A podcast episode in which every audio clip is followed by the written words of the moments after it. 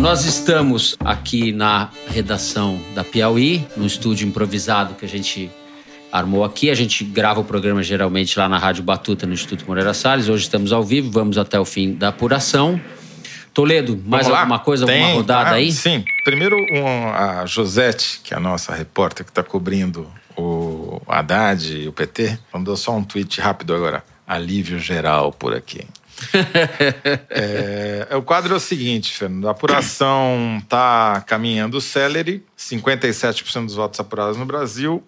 Bolsonaro, 48,94% dos Bom, Bolsonaro tá votos muito válidos. perto de- Está muito perto, mas a apuração ela não é homogênea. Você está faltando. Por exemplo, São Paulo está atrasado, que seria potencialmente bom para ele, mas não há nenhum indicativo de que ele teria maioria absoluta em São Paulo.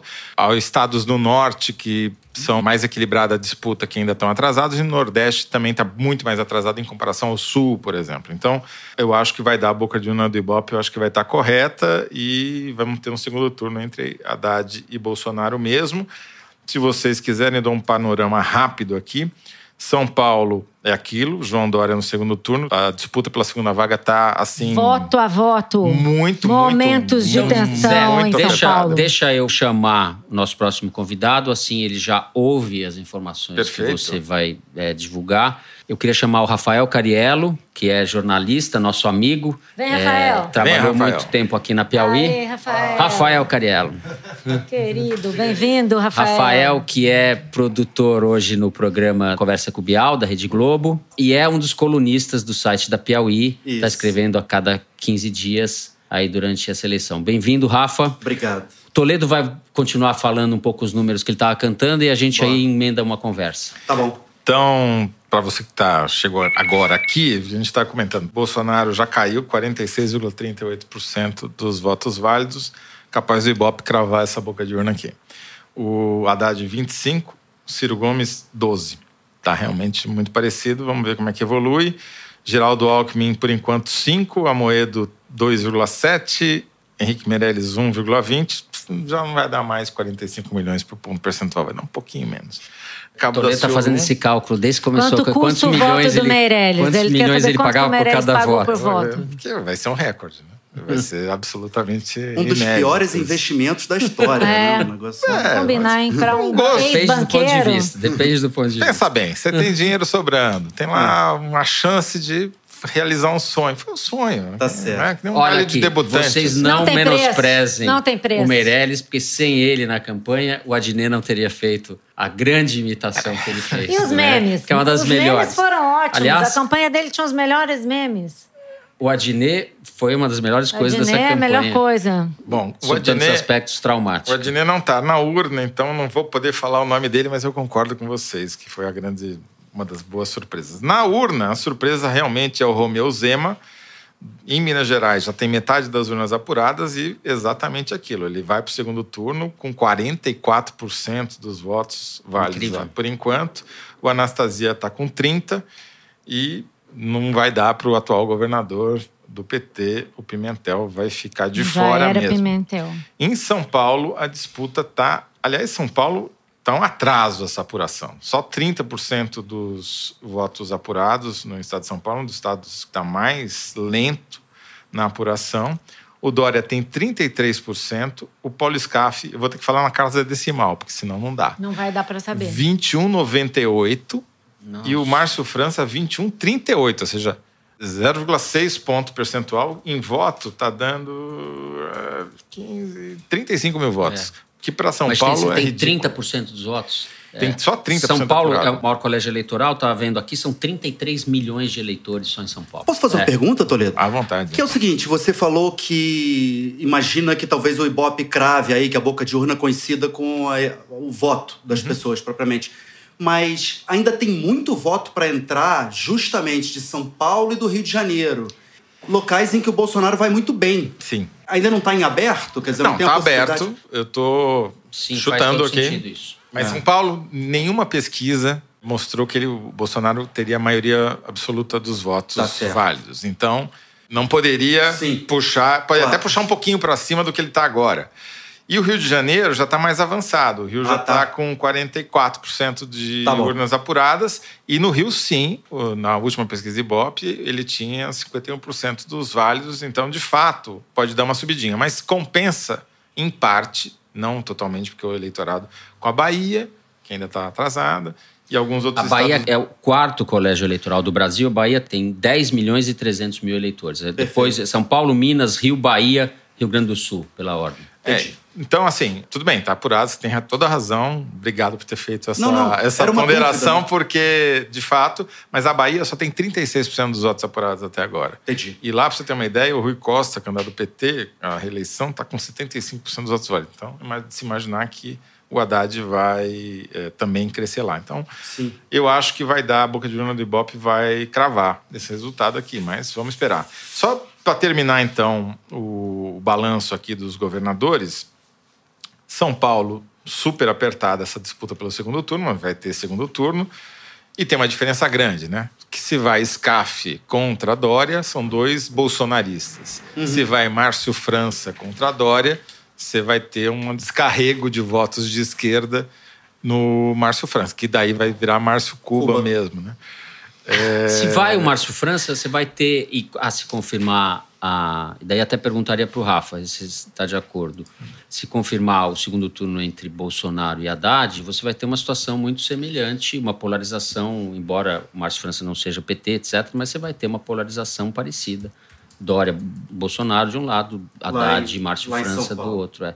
São Paulo é um estado em que o PT vai muito mal sempre, né? Os tucanos, tucanistão, como se diz em Exato. São Paulo. Exato. É. Rafa, você estava aqui. O que, que te chamou a atenção até agora nessa apuração? Vamos começar falando das- de coisas quentes no improviso, depois a gente pode Tá. falar um pouco do. A apuração é a força, quer dizer, é- essa onda hoje, que parece uma onda avassaladora pró-Bolsonaro e parece uma onda anti-PT.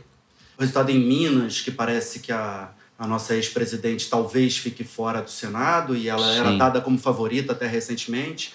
Os candidatos que apoiam o Bolsonaro ou apoiados pelo Bolsonaro com um resultado surpreendente, que às vezes nem os institutos captaram. Tem uma onda aí gigantesca que é preciso interpretar ainda, mas parece ter uma recusa muito forte do PT. E a sensação que eu tenho aí pensando já, o que eu estava observando na- nessa última semana, que foi uma semana crucial, né? A reação do PT, o modo como o PT está lidando com essa polarização é muito esquisito, para dizer o mínimo. Não ajuda. Eu acho que não, é muito estranho. Porque ele reforça a polarização Exatamente. com o discurso que isola. É, é o, o Vinícius eleitor. Torres Freire escreveu um texto Escreveu muito na bom Folha hoje. Na Folha hoje, falando isso do isolacionismo do PT. Porque, tudo bem, toda a lógica diz que no segundo turno eles vão ter que lançar pontes. Pontes políticas e econômicas para o centro. Quanto mais você demora para fazer isso, mais difícil fica fazer o movimento, né? Quer dizer, E menos credibilidade você Exatamente. Talvez eles precisassem, já no final do primeiro turno, fazer uma coisa parecida com o que o vice do Bolsonaro, o general Mourão, falou: aproximações sucessivas. Né?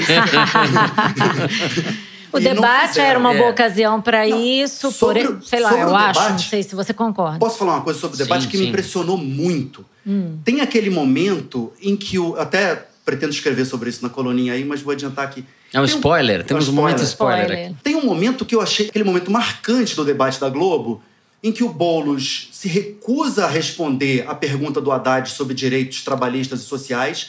Fala, isso é muito importante, mas eu quero fazer aqui uma afirmação da democracia. Faz o discurso dele, um discurso que todos concordamos. Diz que ditadura nunca mais.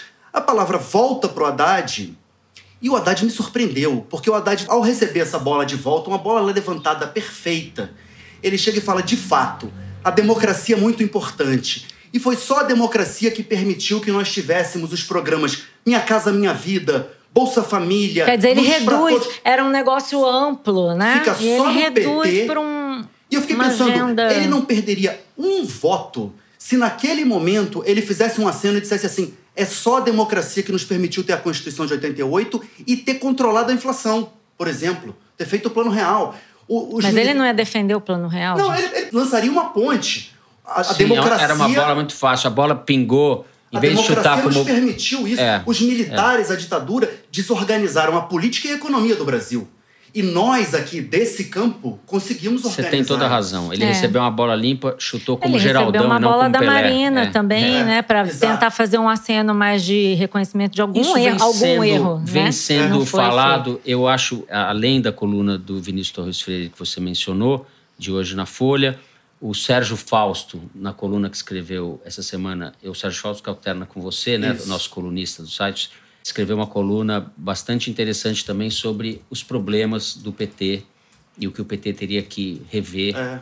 para que os democratas não petistas, como ele se coloca, e ele no artigo faz um meia-culpa, inclusive, em relação ao impeachment, diz que Verdade. o impeachment foi um erro, embora ele não considere um golpe, ele acha que foi legítimo, que as regras foram respeitadas, etc., mas ele considera como um erro político, ele faz um meia-culpa, ele sendo um membro do PSDB, ligado ao Fernando Henrique.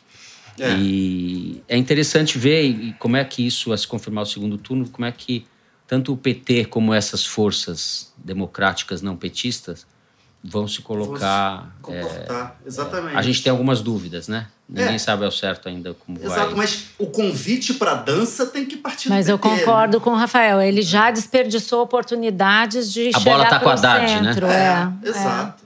Exato. Aí eu acho que tem a velha história que já vem sendo falada. Hoje também na Folha, o Bruno Bogussian fez uma boa matéria sobre a trajetória do Haddad, Uhum. dos conflitos dele com a direção do PT, né? Exato. E que foram, de certa forma, acomodados ali pelo Lula ao longo desse percurso, mas todos muito reféns do- da figura do Lula e isso está abafado, a diferença da Glaze, etc., que em relação a ele, a Glaze que elogia a Venezuela, o regime venezuelano, Uhum. o Zé Dirceu dá uma entrevista para o El País há poucos dias da eleição Sendo que falando que, vai o PT tomar o vai tomar o poder. É. Se Não esses- necessariamente esses caras ganhando a tão- eleição. Estão querendo é, sabotar. Às Quase- vezes parece que não querem ganhar, né? pa- Parece, parece. Ah, eu acho que só pode ser de propósito, porque se tem uma coisa que E- o Zé Dirceu sabe é exatamente o lugar que ele ocupa e o que, É. que significa as coisas que ele diz. né? Exatamente. Então deve ser de propósito. E tem uma dificuldade, assim, pro Haddad e pro PT, que eles tenham que fazer esses acertos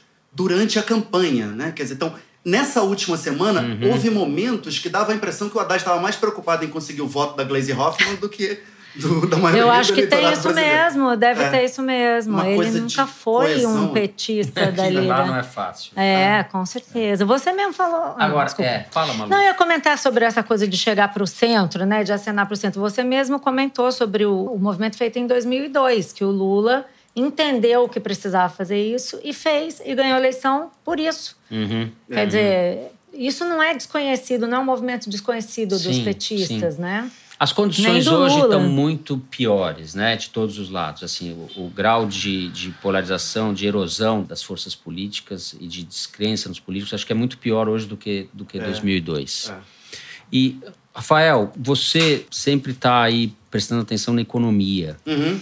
É, numa eleição como essa, agora, a se confirmar o segundo turno, é Bolsonaro ou Haddad, que preocupação você tem? Que tipo de coisa você acha que não pode deixar de ser feito? Não quero que você faça um Sim. programa econômico É. aqui, mas que tipo de, de preocupação você tem, de medo É. você tem? É, eu tenho alguns dos dois lados. Do lado do PT, além dessa coisa assim, que é uma coisa pragmática, que me parece que eles deveriam fazer de tentar conseguir a maior parte dos votos, quer dizer, é isso que significa aceno ao centro, eles têm que se preocupar com o governo também, se forem eleitos. Tem dia seguinte, Tem né? dia seguinte. E se o Haddad é eleito e implanta e coloca em prática o programa que o PT entregou ao TSE, a gente vai ter uma crise econômica de tamanho. Programa do qual ele é o coordenador. Exatamente. A Ele gente, que vai, escreveu, né? a gente vai ter uma. Ele negociou aquilo ali, né? Ele tinha É. que dar espaço para as alas ali mais Radicais. radicais, talvez. Mas assim, a crise é enorme, porque, por exemplo, só para ficar na questão fiscal, vai vir aqui daqui a pouco o Fábio Jambiage, eu estava aproveitando e perguntando para ele isso que, que eu vou adiantar só um pouquinho, ele vai poder explicar muito melhor do que eu. Mas é, a pergunta que eu fiz para ele foi assim: "Ô, Fábio, é, se o PT leva adiante a proposta deles de revogar o teto de gastos e ao mesmo tempo não propõe uma reforma da Previdência. previdência, o que, que acontece? Acontece que o risco do país vai na lua. E o dólar vai o a dólar vai seis. na lua. Isso tem efeitos inflacionários, isso tem efeito pro- Dólar a 7, é é, isso? tem efeito para a capacidade do governo de pegar empréstimo, tem efeito para a capacidade das empresas de pegar empréstimo. É uma crise violenta. Eu não posso crer que o Haddad não saiba disso, sabe? E que muita gente dentro do PT não Bom, saiba mas disso. aí, então, se ele fizer o contrário, ele vai dar uma de Dilma, promet... fazer um O estelionato que, é, o que eleitoral. é gravíssimo e a gente já viu a reação que o É eleitor brasileiro tem a estelionato eleitoral, que é diferente do que o Lula fez em 2002. Mas espera aí, e se o Bolsonaro ganha e o Paulo Guedes cai no primeiro mês, o que acontece? Ah, também temos Não, crise. vamos pensar com o Paulo Guedes sem Paulo Guedes cair.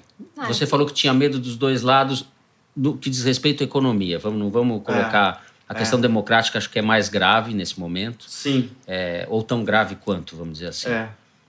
Em a relação co- ao Paulo A Guedes. coisa, a coisa do, do Bolsonaro e do Paulo Guedes é mais essa questão assim, porque é tudo mais ou menos obscuro. A gente não conhece o restante da equipe com muita clareza. A gente não conhece em detalhes como eles pretendem fazer. E o nem eles. É, Malu sabe melhor do que eu. E, por exemplo, para uma proposta específica, que é a proposta que interessa a todo mundo, essa até parece mais bem equacionada nesse momento, da reforma da Previdência. Eles têm uma proposta que é parecida com a do Ciro, por Sim. exemplo, de mudar de Capitalização. para capitalização. Faz sentido, isso ajuda a resolver o problema fiscal brasileiro, mas isso cria um problema de transição. é- é- Em geral, É, vamos cara. explicar melhor, né? Que é o capitalização, a pessoa, os novos entrantes no sistema vão contribuir para a previdência para fundos que vão ser administrados por bancos ou por instituições financeiras. É como se ele economizasse para ele próprio. Exato. Hoje em dia, todo mundo paga pelas pessoas que estão se aposentando. A gente paga Exato. no presente para quem está se Só que aposentando quem, no é, presente. quem se aposenta agora usa o dinheiro de quem está contribuindo hoje. Exato. Se esse dinheiro for para os fundos privados, vai faltar dinheiro para pagar a aposentadoria das pessoas que estão se aposentando hoje. Esse é o problema da e transição. todo mundo, É. essa é o grande nó, todo mundo pergunta para os candidatos. Então, como é que você vai fazer para fazer a capitalização, mas para não faltar dinheiro para o sujeito que está se É. aposentando? E isso é um ponto cego em todos os programas. Na verdade, cada um tem uma explicação. É, o Ciro tem uma explicação e o Paulo Guedes não tem uma explicação, porque eu acho que a explicação não deve ser conveniente do ponto de vista eleitoral. É. Está no programa que eles vão fazer um fundo. Mas aí, de novo, da onde sai o dinheiro para o tal do fundo, né? Nunca termina. Fica sempre uma coisa incompleta, de propósito, Agora eles deram um aceno de que topariam, e se forem eleitos, devem topar a proposta do governo Temer de tentar adiar a votação da reforma que está aí. Né? Então, sei lá, fariam duas reformas? Eu não sei, isso não está Uhum. Eu claro. acho, a impressão que eu tenho, Rafael, é que ninguém sabe. É. Na verdade, eles vão tentar fazer o que der num cenário de base eleitoral muito ruim. É. Tanto o Bolsonaro quanto o Haddad, nenhum deles tem uma base, ao que tudo indica, né, pelos levantamentos que a gente viu aqui de Ibope, Toledo passou aqui pra gente antes do programa algumas estimativas de composição de bancada. Bolsonaro vai ter mais ou menos, se tudo estiver correto aqui na projeção, uns 84, 85 deputados firmes com ele. E o Haddad, 96. Nada disso dá maioria para aprovar nada que eles queiram. É, mas é o seguinte, presidente no Brasil tem muita força, mesmo que a Sim, coisa sim. O Centrão tá aqui louco para pular para dentro do barco. Exato. né? A caneta é. A caneta negócio- aí no começo de mandato. ainda. Agora, É. tem um aspecto aqui da. A Malu fez um perfil bastante bom, Excelente. excelente, Ai, gente, obrigada. do nosso Paulo Guedes. Paulo Guedes. Paulo Guedes. A personalidade dele veio à tona. Além de ser um sujeito muito despolitizado, que percebeu que estava numa ditadura só quando teve a casa invadida no Chile, É. né, deu aula no Chile, ele tem uma relação remota com a política. Ele parece uma personalidade compulsiva, assim, uma espécie de jogador, quase um personagem de Dostoiévski, assim, é... É isso é o que passa. Então, o fiador é um fiador bastante doidão, É, né? E também o terceiro elemento nessa frente, né, que é o Tá. Também não dá muita Fio segurança. desencapado total, né? São três Eu tenho aqui, vou pedir, Rafa, para você ficar aqui. A gente interromper um pouquinho, que a nossa diretora disse que o Fábio Vitor está na linha. Fábio Vitor, Fernando. você Fábio está, Vitor, Fábio Vitor? você nos ouve? Tudo bem? Tô te ouvindo, tô te ouvindo. Tamo, Ok. é, além da Malu e do Toledo, tá o Rafael Cariello aqui na mesa conversando com a gente agora. Você está no Rio, fala pra Eu gente. tô no Rio, eu tô aqui na Barra da Tijuca, próximo ao condomínio do Jair Bolsonaro. Certo. Eu acompanhei o general Mourão na viagem de Brasília até aqui ao Rio. E, Certo. enfim, fiquei aqui na entrada, onde tem uma aglomeração muito grande, um clima de euforia, de carnaval. Uhum. É, al- algumas dezenas de pessoas, Fernando, com bandeira do Brasil, tocando o hino nacional. E é, bloqueando a passagem. Os policiais que estão aqui, eles têm que ficar abrindo passagem para os carros a todo instante. Está Uhum, um clima uhum. de muita festa. Eu vi um relato de um colega jornalista que um, que um repórter da Globo tinha saído aqui expulso pelos manifestantes, mas eu não, não, não, não acompanhei isso, mas um colega da Folha de São Paulo Sei. me, me relatou esse episódio que houve pouco antes de eu chegar. Uhum. É, e está programado que o Bolsonaro dê uma entrevista coletiva logo mais num hotel aqui próximo. Certo. Tem previsão de horário essa entrevista? Ainda não. É, não, eu acho que eles estão de esperando saber, ter alguma né? coisa mais clara. É, né? por enquanto Tá tá, certo. difícil. E Fábio, o que você pode contar? Você acompanhou o general Mourão que votou em Brasília, certo? Sim. Votou em Brasília e foi para o Rio, veio para o Rio. Isso, eu não acompanhei o voto dele, não, é, mas eu posso dizer para vocês que ele votou no, no general Paulo Chagas, eu não sei em que lugar ficou, deve ter ficado em Bem para trás. E justificou dizendo que amigo vote em amigo, que é o candidato do PRP. Muito politizado É, também. O general Ele, Paulo quando- Chagas é aquele do cavalo Isso, sei, É a exato. do cavalo. e da espada. Aí. Ah. Que disse que estava com a espada. Quando o chegou ao aeroporto de Brasília, o general Mourão foi recebido por alguns jornalistas Uhum. e deu uma entrevista rápida, o que a gente chama de quebra-queixo, é, baixando muito a bola em relação àquelas declarações dele. É, primeiro, ele disse que se a gente não confiar no processo eleitoral, acabou o Brasil. É, ele depois me disse que não, que ele preferia urna é, com impressão também, assim como o Bolsonaro, mas que o sistema é esse, tem que confiar nesse sistema, tem que aceitar. Certo. É, Isso que você está me falando também é o Bolsonaro na entrevista que deu para a TV Record, ao mesmo tempo que ocorreu Debate. o debate na Globo, também disse a mesma coisa, recuou. Porque estava com a perspectiva de vitória, enfim, é, eles tinham Uhum. que baixar a bola mesmo, né? uhum, Mais interessante. uhum. que mais que o Mourão falou? Ele fala tantas coisas polêmicas. Ele fala ficar muitas coisas polêmicas, É. mas ele defende depois tudo que ele fala, né? Ele Uhum. diz que é, que é descontextualizado, que é, é- é um pouco exagerado, mas ele diz que tudo se deve ao tom sincero. E aí eu chamo a atenção para uma declaração dele Uhum. no aeroporto, muito interessante, é sem que ninguém perguntasse, ele disse o seguinte, eu quero dizer para vocês, havia cinco jornalistas lá, ele disse, vocês precisam entender, eu não sou inimigo da imprensa. A imprensa é para os governados, não para os governantes. E aí depois ele, é, e aí depois ele diz, podem bater à vontade, a carcaça é boa, a, minha carcaça é boa. Ainda bem que ele É. liberou, hein? Obrigada, General Mourão. General Mourão Agora foi- a gente pode bater. Foi lendo o Milor Fernandes no voo de Brasília, que é imprensa sempre do contra, é isso? General Mourão é quase um iluminista. Agora, no aeroporto também chama atenção muita gente para tirar selfie com ele, é, dando parabéns. Um comandante que passava pelo corredor e falou: vocês têm que arrebentar com tudo aí no Brasil, só funciona arrebentando tudo. Enfim, então coisas assim. Tá certo. É, e o Mourão, ele diz que ele é uma espécie de escada do Bolsonaro. Ele diz que ele está na campanha para apanhar pelo Bolsonaro. Ele me disse uma coisa interessante. Ó, enquanto ele esteve no hospital, ele não apanhou. Eu que apanhei por ele. Nenhum outro vice apanhou como eu. Uhum. De fato, talvez falou, nenhum né? tenha falado tanto quanto ele. Sim, Né? sim, exato, exato. É, mas Fábio. me parece, Fernando, que é uma coisa. é, ele não diz isso, mas talvez haja uma coisa meio coordenada ali e tal. Ah, É, ele diz que não concorda com essa leitura de que ah, jamais um, um capitão vai mandar no general, porque o argumento dele é que desde 1990, quando o Bolsonaro se tornou deputado, Uhum.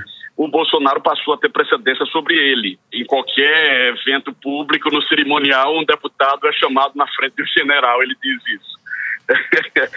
então, É. Mas você imagina no eventual governo Bolsonaro, é, o vice sempre é contra o governante. O Itamar, o Collor, o, você- o vice sempre se coloca numa situação porque ele se beneficia da eventual queda do governante. Sim, Então você imagina sim. Essa situação na prática. Mas enfim, tamo, aqui já a gente está passando a carroça na frente dos bois. Fábio, olha, quero te agradecer. É, a gente fica em contato. Espero aí que você, você manda notícias se tiver alguma novidade. a gente Tá pode bem, voltar Fernando. a falar com você. Mandamos Ok. um abraço aqui do estúdio. Rafael, Obrigada. Malu, Abração, Fábio. Obrigado. Tchau, Fábio. Um abraço, um beijo para todo mundo aí. Valeu. obrigado, Até. abraço. Tchau, tchau. Rafa, vamos voltar. Quando a gente começou o programa, eu achei que vai ficar seis, sete horas no ar. Eu falei, como é isso? Parece um discurso do Fidel Castro, não acaba nunca. E o tempo está passando de E maneira. a gente tá indo. é. Deixa eu só dar uma A gente está atualizada. atrasado e o tempo está passando muito rápido. que a gente já está com quase 80% das urnas fechadas no Falar, a Brasil gente encerra com uma pergunta depois para o Rafa e para chamar o nosso próximo convidado, que é o Jambiage. Já estamos com 79,25% das urnas apuradas no Brasil. Bolsonaro, 48,03%. Deu uma diminuída eh, em relação aos 50% que Quantos precisa por para se cento eleger. Zé, Quantos por cento aqui? apurado? 70? 79,25%.